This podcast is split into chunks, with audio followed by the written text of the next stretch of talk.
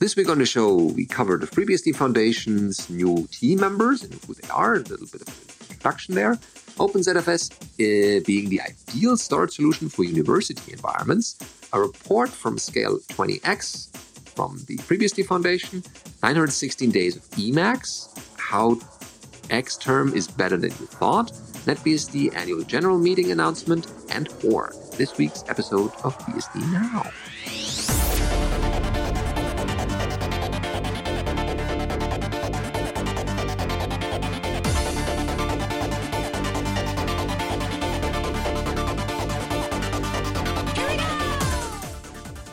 BSD Now, episode 508 Foundational Proceedings. Recorded on the 10th of May 2023. This episode of BSD Now is brought to you by Tarsnap. Go to tarsnap.com slash BSD Now, find online backup for truly paranoid people. And if you want to support this show in one way or the other, check out our Patreon page at patreon.com slash BSD Now. And we thank you in advance for that. Hello, I'm your host, Benedict Reuschling. And I'm Allan Jude. Welcome this is another fresh, well, episode as you expect. And we have headlines as always. And this one may be of interesting to you, uh, maybe of interest to you, because the foundation welcomes some new team members. Yep. Uh, so at the beginning of May, the foundation did a post on their website saying the foundation is pleased to welcome two new members to the FreeBSD Foundation team. The first is Greg Wallace, who joins the foundation as the new Director of Partnerships and Research. He brings 20 years of experience in the industry uh, to the FreeBSD Foundation. He's had various roles, including technology policy, open source startup founder, and startup marketer, and many times over, uh, and also works as uh, on other foundations such as the jQuery and Node.js Foundation, and Open Mainframe and Hyperledger. His focus will be developing the mutual, mutually beneficial relationships with companies and organizations that are building with FreeBSD and representing this work in today's major technology conversations on topics like security and greener computing. Mm-hmm. Interesting. Uh, and in his research capacity, Greg will collaborate with the academic, government, and nonprofit organizations for which FreeBSD is central to their research, uh, development, and technology transition process. Uh, long before breakthrough innovations like VC pitch decks, uh, let alone chip fabs, and so on, uh, they typically start as a hypothesis at a university lab. For decades, FreeBSD has been instrumental in this research, and that has produced countless advances in security, performance, and energy efficiency. Greg will take on the work to make FreeBSD the OS artifact of choice for researchers to enable the, and enable the foundation to serve as a clearinghouse for best practices and world-class educational materials. Mm-hmm. And then the second person they're adding is Pierre Pronchery, who joins the FreeBSD Foundation as a userland uh, software developer. He's no stranger to the BSD community, uh, having worked with FreeBSD since 4.1 and also a lot of NetBSD, uh, where he was a developer and is actually currently on the board of directors for NetBSD. But his passion and focus really is on the better user experience for all the BSD systems, uh, which you might remember his talk from FOSDEM earlier this year, trying to bring that together across the BSDs. Uh, so he's joining the FreeBSD Foundation, uh, which is a unique opportunity to contribute to the BSD ecosystem and build bridges between the communities and bring his experience to FreeBSD as well. In his new role, Pierre's responsibilities will include working on the package base tools, the installer, and maintaining ports while focusing on improving the user experience of FreeBSD with desktop environments in particular. Oh, also nice efforts. So uh, I guess uh, we should wish them good luck in their efforts and hopefully the community uh, benefits from that. Okay, then next we have another article by Klara Systems. What makes OpenZFS the ideal storage solution for university environments?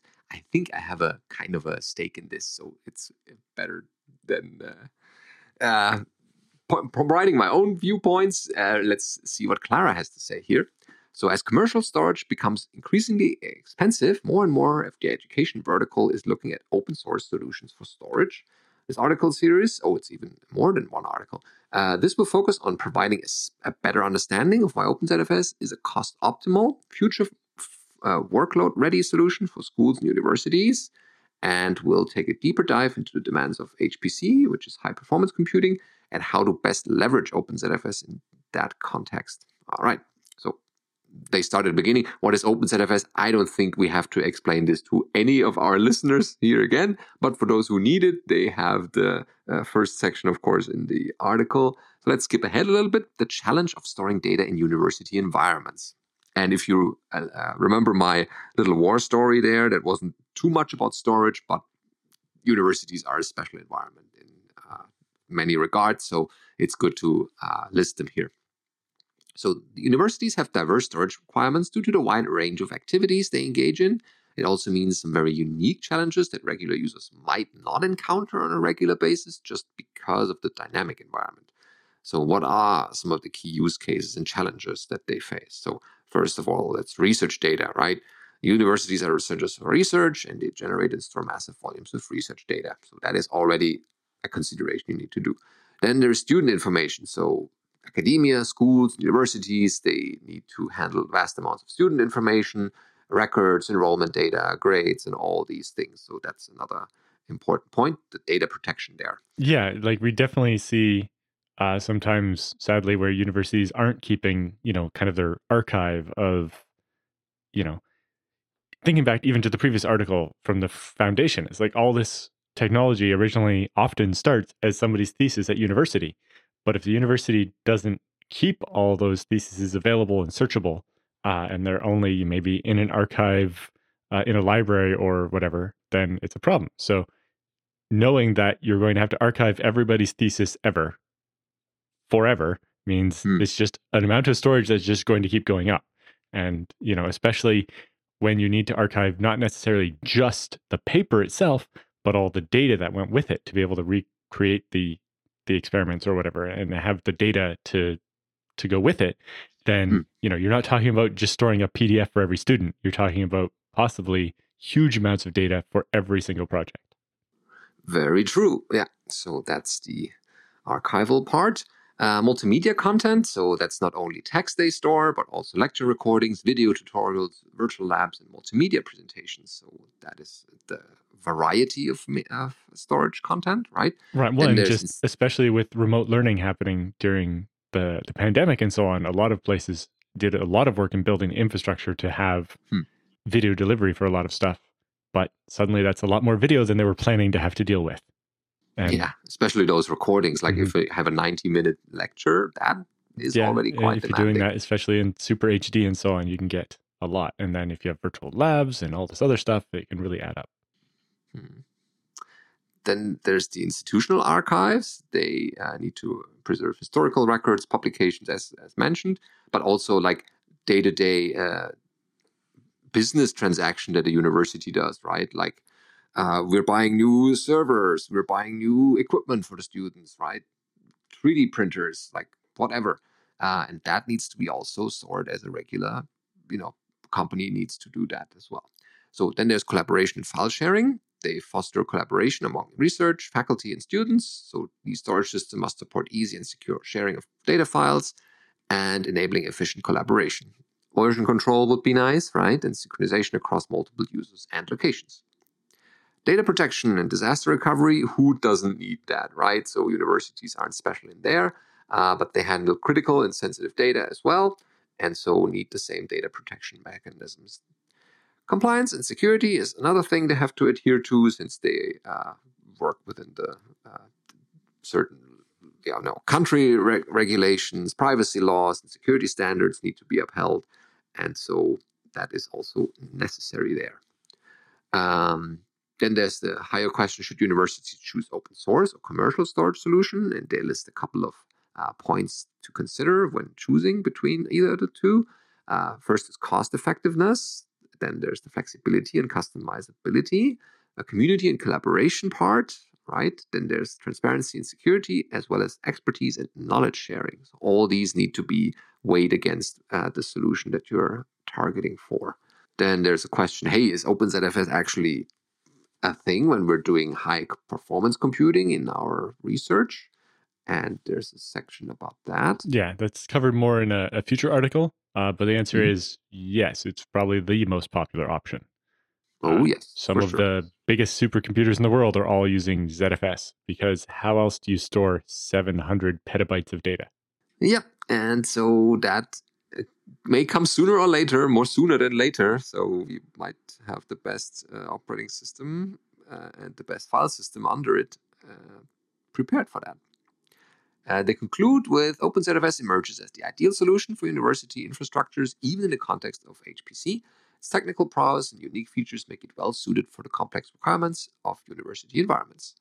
Uh, OpenZFS shines in its ability to customize and optimize storage resources with features such as transparent compression, the adaptive caching, the strong checksumming. It optimizes storage utilization, enhances performance, and reduces cost at the same time.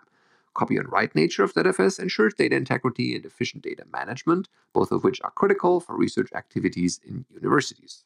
Yeah, being able to clone a data set uh, and then modify it by multiple separate people, but share the blocks that didn't change can mean the difference between needing a few terabytes of storage and needing a lot of terabytes of storage. Hmm. Oh, yeah. And also the time savings, right? If you need to set up such a lab for like Yes. a group of 20 students copying that data all over again, Yeah. takes time. 20 clones takes one second. Instant. Yeah, you have it. Okay. Yeah, so read the full article for more details and uh, yeah, definitely get into ZFS sooner than later if you haven't already.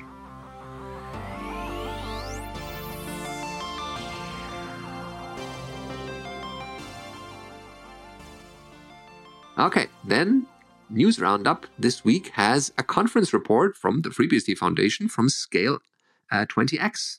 That still is, or is that back from the? Yeah, they are back in uh, presence, not virtual form. Yep. Uh, so about a month ago, uh, they had the opportunity to head down to Pasadena to join members of the open source community at Scale 20x. This is their second time the author has been to Scale, and the first time they had one held at the original location. Uh, on the first day of the conference, uh, they assisted uh, Roller Angel, another FreeBSD person, with running a full day FreeBSD workshop. Uh, the goal of the day was to help people install FreeBSD on either a virtual machine or a cloud device, and install and run a desktop environment, set up a basic jail, create a local ports repository, and all the other kind of day to day stuff you might want to learn how to do, and what makes sense to teach people in an afternoon. Uh, while it mostly went off without a hitch, we did run into a few small issues when one of the cloud providers was able to, unable to process a credit card payment, setting us scrambling to find a different provider to provide cloud instances for the attendees. Um, but the turnout was great, and we got a wide range of participants in the workshop, everything from FreeBSD newbies to experienced users who wanted to put FreeBSD on new machines. Uh, if you're interested in going through the workshop on your own time, uh, it's also available online uh, with a link in the notes here. It's on GitHub. Hmm, nice. Uh, they also attended the Scale Expo Hall and staffed a FreeBSD table there uh, for most of the event, talking to members of the open source community. As always, is a favorite part of these events, and uh, we bring plenty of FreeBSD swag to hang hand out to the to the people. Recently, working on uh, expansive FreeBSD timeline, I was particularly interested in many of the attendees who had been working with Unix-like operating systems since their inception. Uh, my favorite conversation at the booth was when a FreeBSD user told us the story of when, as a child, they'd taken part in their parents' computer uh, or taken apart their parents' computer, installed FreeBSD on it. The parents horrified when they saw the state of the computer uh, and were greeted with an unfamiliar daemon when it booted, grounded him, and forbade him from using FreeBSD. Fortunately, he still uses FreeBSD to this day. yeah, that could be yeah a bit of a shock. So Scale was yet again another successful advocacy effort to encourage more people to use and contribute to FreeBSD. The workshop continues to be a highlight. Uh, for each year, we see more and more attendees, and looking forward to the 20th iteration of the conference. hmm Very nice. Good to see that they're back in the flesh. All right. Then we have for you 916 days of Emacs. So you may ask, hey, uh, what crazy number is this? Um, let's go to this one and see. This is SQRT minus one dot XYZ. And uh, the subtitle is Proof I Made My Free Time Disappear. Uh, this is from Alice Kenjo. Hopefully that's correct. On being called an ELISP mage. Okay. So the author here says, Little did I know on the fateful day of the in 2020, of, uh, this is October 9, 2020, on a, on a Friday, when I had installed GNU Emacs. I wasn't thinking about the ethical aspects of free software, the aesthetics of Lisp, or these other things which uh, with which an occasional layperson may explain how an almost half a century old program can still be in active use. In fact, when considering using software X for anything, the most important question to me was can X provide a better user experience? For Emacs, the answer to most of these questions turned out to be yes. So over time, Emacs has become my programming environment, email client, window manager, knowledge base, and a lot more with links to more uh, articles in the blog. I think they ended up using, or they think I ended up using Emacs for almost as many things as possible. Uh, the author even authored a few packages that implement certain parts of their workflows that weren't readily available. Among other things, the Emacs community is responsible for the introduction to Zettelkasten, RSS, Lisps, and perhaps even my English became slightly less broken because Emacs is so text centered. Okay. A lot has changed over the course of these short two and a half years. So that's where these 916 days come from. Anyway, this post is an attempt to quantify some aspects of that story. The numbers mostly come from projects called Activity Watch and Waka Time. Mostly they're curious themselves, but also every now and then they see Emacs people discussing their journeys through the eLisp land or a potential convert wondering whether this rabbit hole is worth investigating. If any of this applies to you, you might find something interesting in this document. So they have um, everything goes into Emacs. Like they mentioned, they started off with one thing and then more and more was added over time. So uh, they have a little Emacs config listed there. So if you're curious, you can check that out. And they have a, a picture here that shows Emacs replaced various programs over time. So first they started with uh, a simple editor, and then over time, um, more and more things got integrated. Yeah, using it as a file manager, their email client, their RSS client, their password manager, their media player, uh, even their window hmm. manager. Yeah, it makes sense. You don't need to switch apps. Yeah, it's you just uh, start one application and have everything. Um, they have some nice other stats and pictures about the whole process. Um, for example, like screen time ratio spent in Emacs per month, like the average number of non-AFK seconds in the Emacs window, like you can measure you can measure that. Yeah, starting out in October of 2020, they're at about 20% of their time, and then we see some days uh, even peaking to more than 50% of their time, uh, and even getting into this year, most months averaged uh, about 50% of their screen time was Emacs. Mm also broken down into categories like configuration, 282 total hours, which is only 5% of all time. Uh, Emacs packages, org mode, the website, that's uh, working on this strange little website thing, other code, and miscellaneous stuff. Uh, yeah, I, I, guess once you found uh, a thing to twiddle with, then definitely they go deep into it. Some people can't get enough. Okay, same here. Switching from NeoVim, so that's one of the whole big VI versus Emacs discussion, but hey, to each his own, I would say. But here it's a nice transition from apparently uh, NeoVim, which is already an enhanced version uh, of VI, uh, into the Emacs. Okay, then they have lines of code uh, in their Emacs config over time, Emacs versus Vim config size, Emacs packages they were using. That's also interesting. Also, the time spent on each of those. It's also nice to see that they also contribute back here so that they not just use it, but also, you know, provide their own packages as mentioned. So at the bottom, they have some observations. Let's see where all that leads us. As they said, they started from the point of zero experience with Lisp. They had a degree in software engineering, but didn't like uh, feel like it had helped them in any direct sense. At most, it exposed them to different kinds and concepts of programming but they are confident that it's anything but a prerequisite and also known as also shown by the story of Protesilaos. Yeah, that's another, another link here. The number of 800, uh, 282 total hours of configuration may seem huge, but they didn't think it's that much over two and a half years, and in comparison of the alternatives.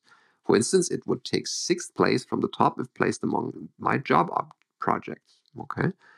Also, my antenna pod shows 196.9 hours of podcasts played since December 2021. Are we one of those?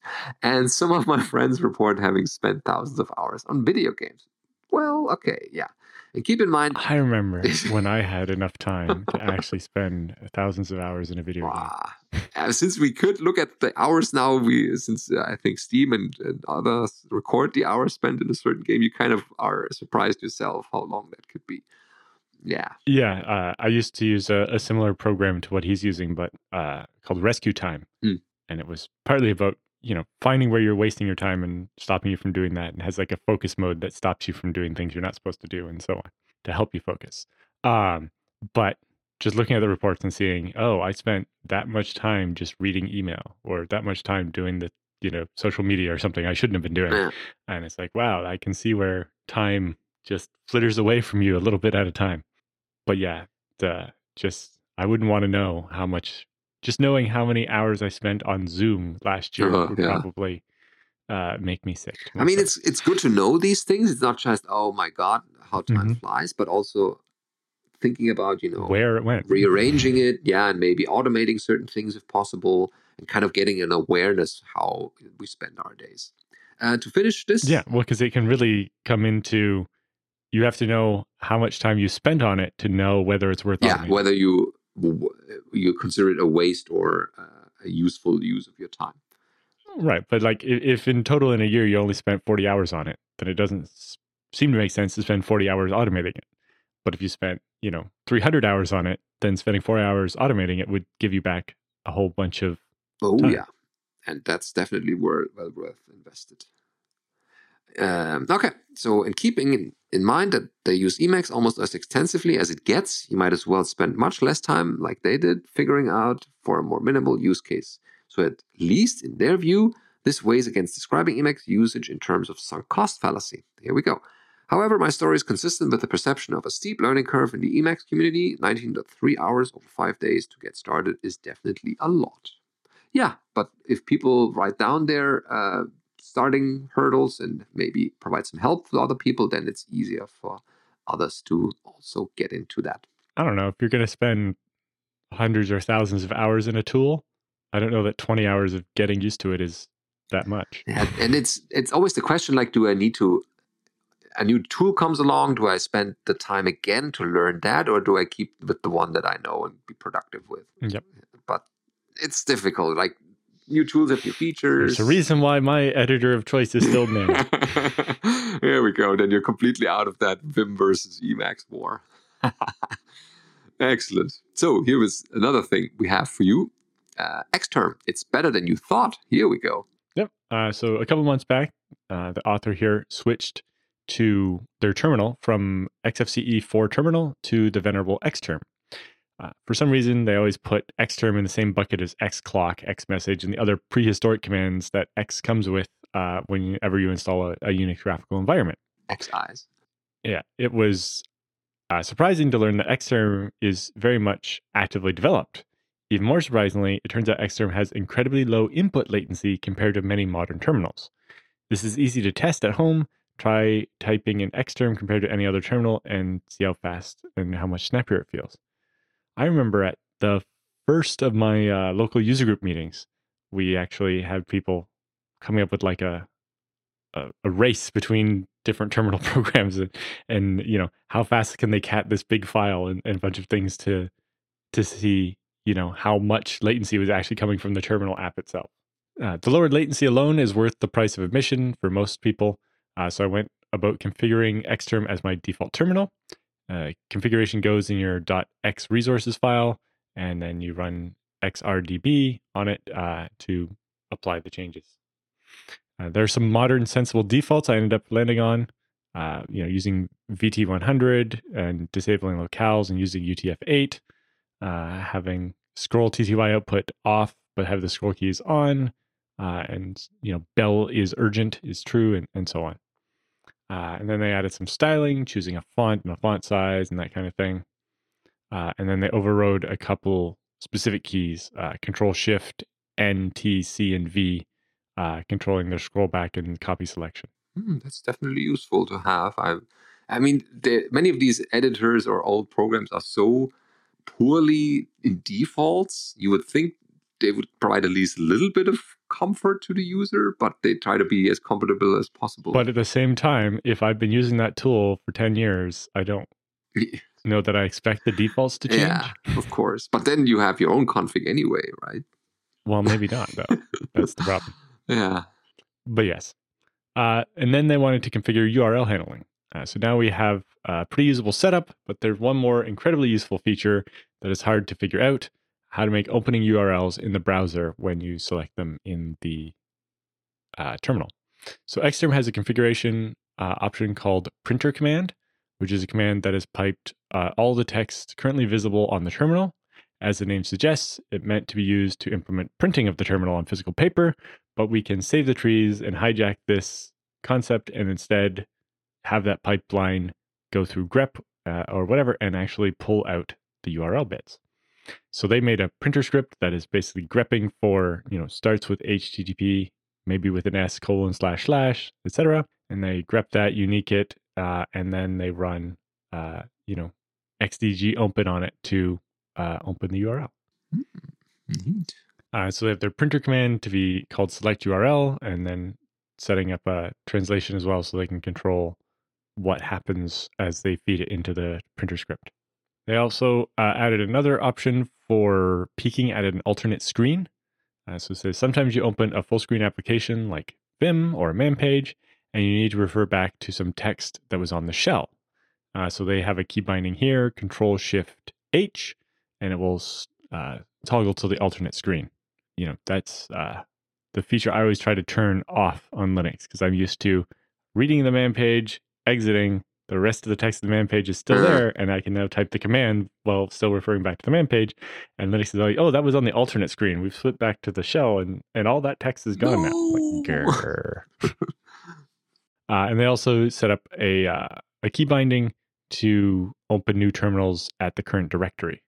Uh, so there's a keybind action spawn new terminal that can be used for this, uh, but they set it up with the xcwd command to get the working directory of any currently focused windows uh, and so then in their i3 config, they did a bind uh, so that they can automatically figure out the current directory and run an xterm in it.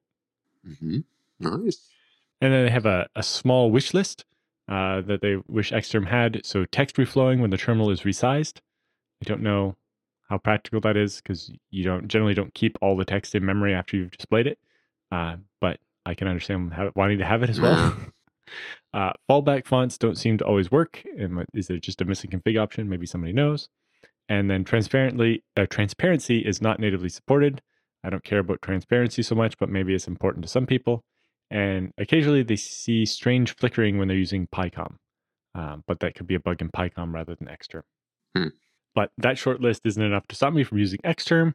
And you know, while the lack of text overflow or reflow still irks me, uh, the extra speed of just getting the terminal out of the way of my input is worth it.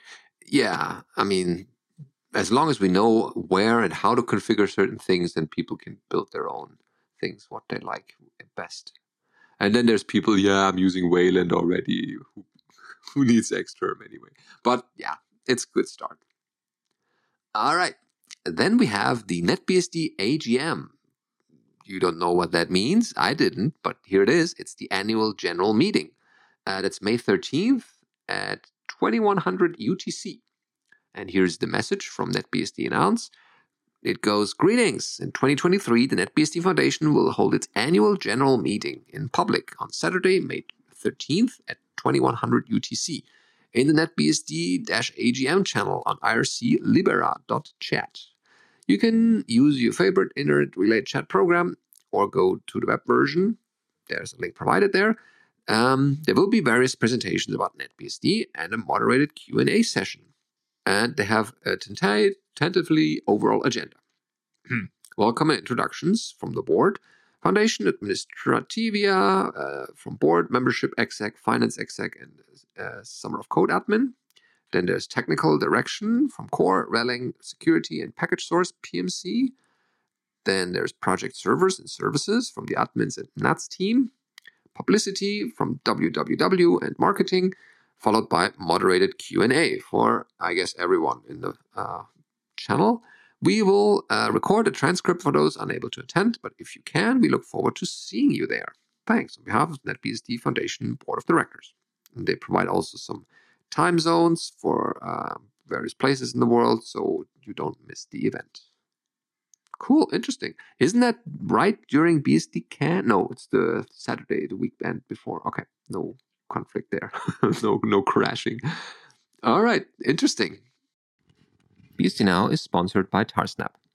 Everyone needs backups, and Tarsnap ensures that your backups are not only safe, but also secure.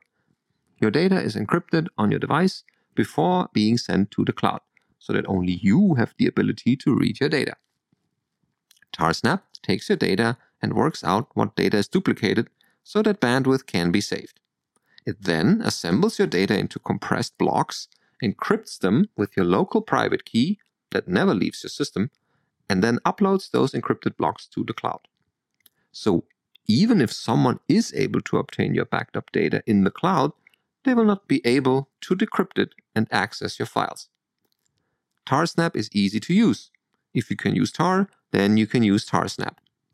Tarsnap is prepaid, so you never have to worry about an unexpected bill. Tarsnap is fully open source, allowing you to inspect the code to make sure that it does what we say it does. Tarsnap also does bug bounties if you find errors in the code. With clients on all major platforms, there's no excuse to not have good backups. Go to tarsnap.com to learn more.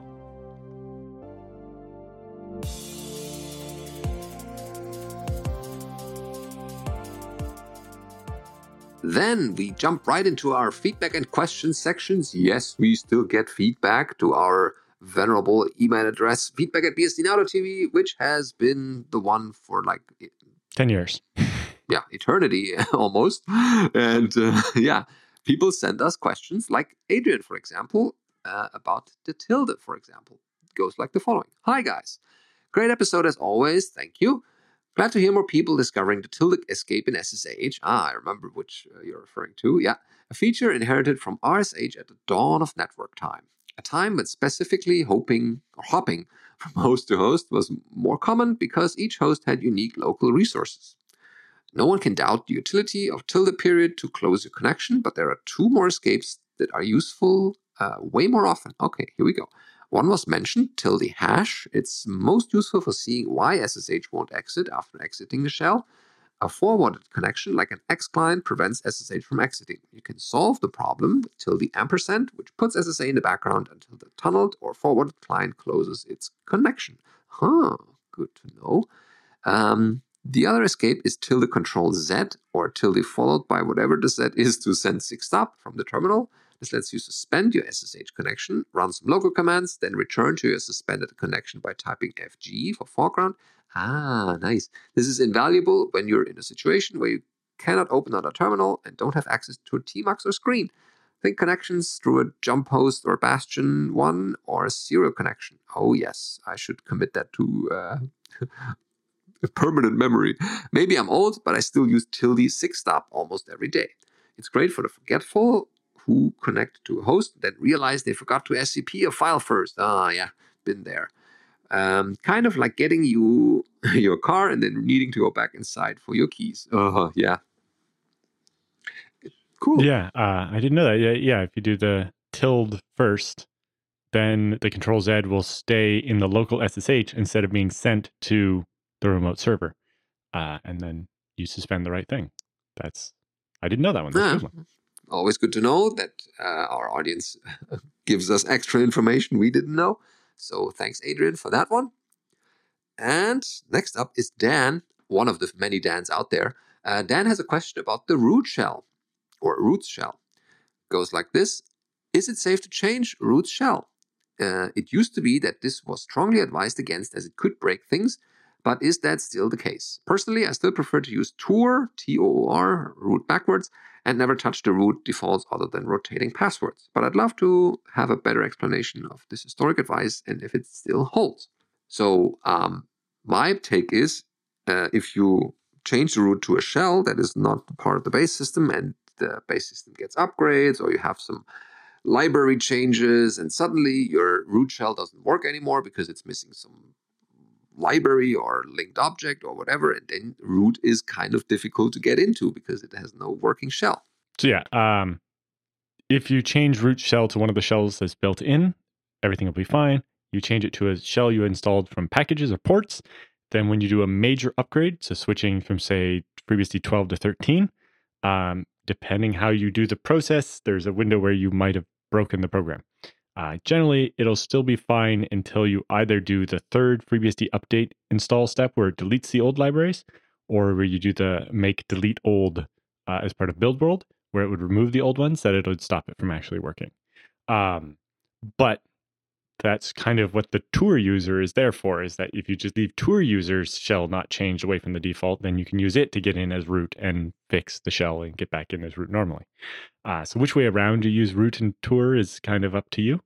Uh, but uh, in the end it is still a bit of a concern uh, to you know use zsh or something as your root shell but uh, again, if you're following your upgrade procedures correctly, it's not that big of a concern either. Yeah, it also, I think, suggests that you are working a lot with the root shell because you want to have some like typing comfort or some features that the shell give you.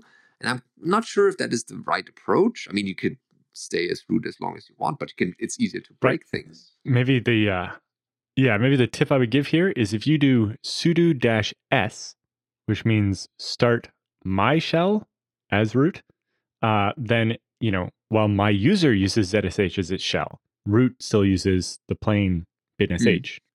uh, or it was still CSH, I think, but either way, uh, it's changing to binsh. Uh, but if you just do sudo dash s, it's going to start whatever is set as the shell environment variable. And if I've logged in as Allan, that's going to be my shell, like ZSH.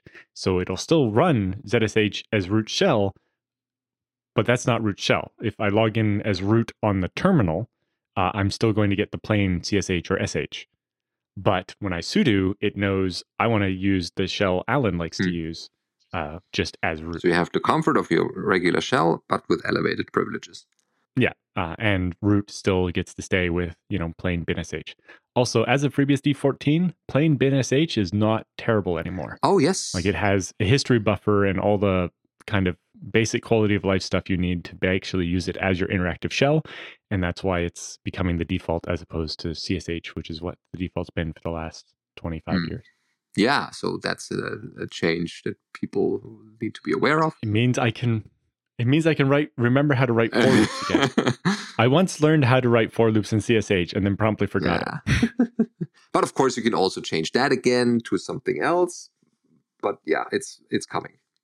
14 is still a bit out, uh, but yeah, there's a couple of ways to ch- change the root shell. It's definitely not recommended. You, you always ha- have the chance to do it, uh, but be aware of some of the things that could go wrong and you need to have a way to get yeah, the shell back that is working. Yeah, basically, you always want a, a kind of a, a, break glass account that can get in, whether that's you know one that doesn't uh, have 2FA in case you lose your phone or whatever, and all some mechanism so that you know for any one thing that can go wrong, there's some account that can get around that. It doesn't have to be the same account for all of it, but there needs to be some way to work around each different possible problem. Uh, and yeah, the toor user is basically that on purpose. Uh, so you can just take advantage of that if that works for you or come up with something else. Mm-hmm. Okay. Good to know. Then next up is uh, Florian, I think, because it's a very common name here, uh, about the salt extension. And he references some idea which I once had, so um, or mentioned here on the show. Uh, goes like this Hi, guys. Benedict mentioned his idea to build a tool of sorts which will clone a system's config using Ansible Maybe this can provide some pointers or inspiration. And he links to a Salt project that uh, is a new Salt extension. Uh, Salt Describe automate generating SLS files, which encode the logic for, for Salt or Salt Stack. Um, and that, yeah, is described here. So the short description is it will help anyone get a starter template from a system they already own with a Salt minion on it the generated templates can be used as is or edited to better suit your uh, environment. They make a great standing place to develop formulas on your infrastructure as code project and can also help to copy the settings of an existing brownstone server and deploy it to many other systems. Yeah, that was definitely what I was thinking of. It's interesting. We're looking at something similar uh, for a customer recently, and it was like, so we took a snapshot and then we modified the system how we needed it, and then we used ZFS diff to generate a list of all the files that we changed, yeah. and then figure out how to teach Ansible to do the right thing for that. Uh, but it sounds like it's kind of the same thing. But it'd be interesting to look at building something that does that. You know, actually out of the ZFS diff uh, stuff, and then maybe actually diffing the the files against the snapshot and and knowing what the differences are and so on. Um, but at the same time, you know, once you have a ZFS diff of it, it's like, well, I could just replay this incrementally on a yeah. system and not have this problem anyway. It's a file system but, already. Uh, yeah. Yeah, but definitely if you're not on ZFS or some embedded system that can't run ZFS or another file system uh, or a non-ZFS system altogether, then this is something should look into it. Yeah, my salt days are kind of over at this point, but I guess there are similar things for other uh, deployment systems. Cool. Thanks for the link. It's definitely uh, what I was thinking of. And that brings us to the end of this episode. Uh, we thank you for listening. And we'll, of course, be back next week with another interesting episode as always. Remember, send your feedback to feedback at bsdnow.tv, and we'll see you next week.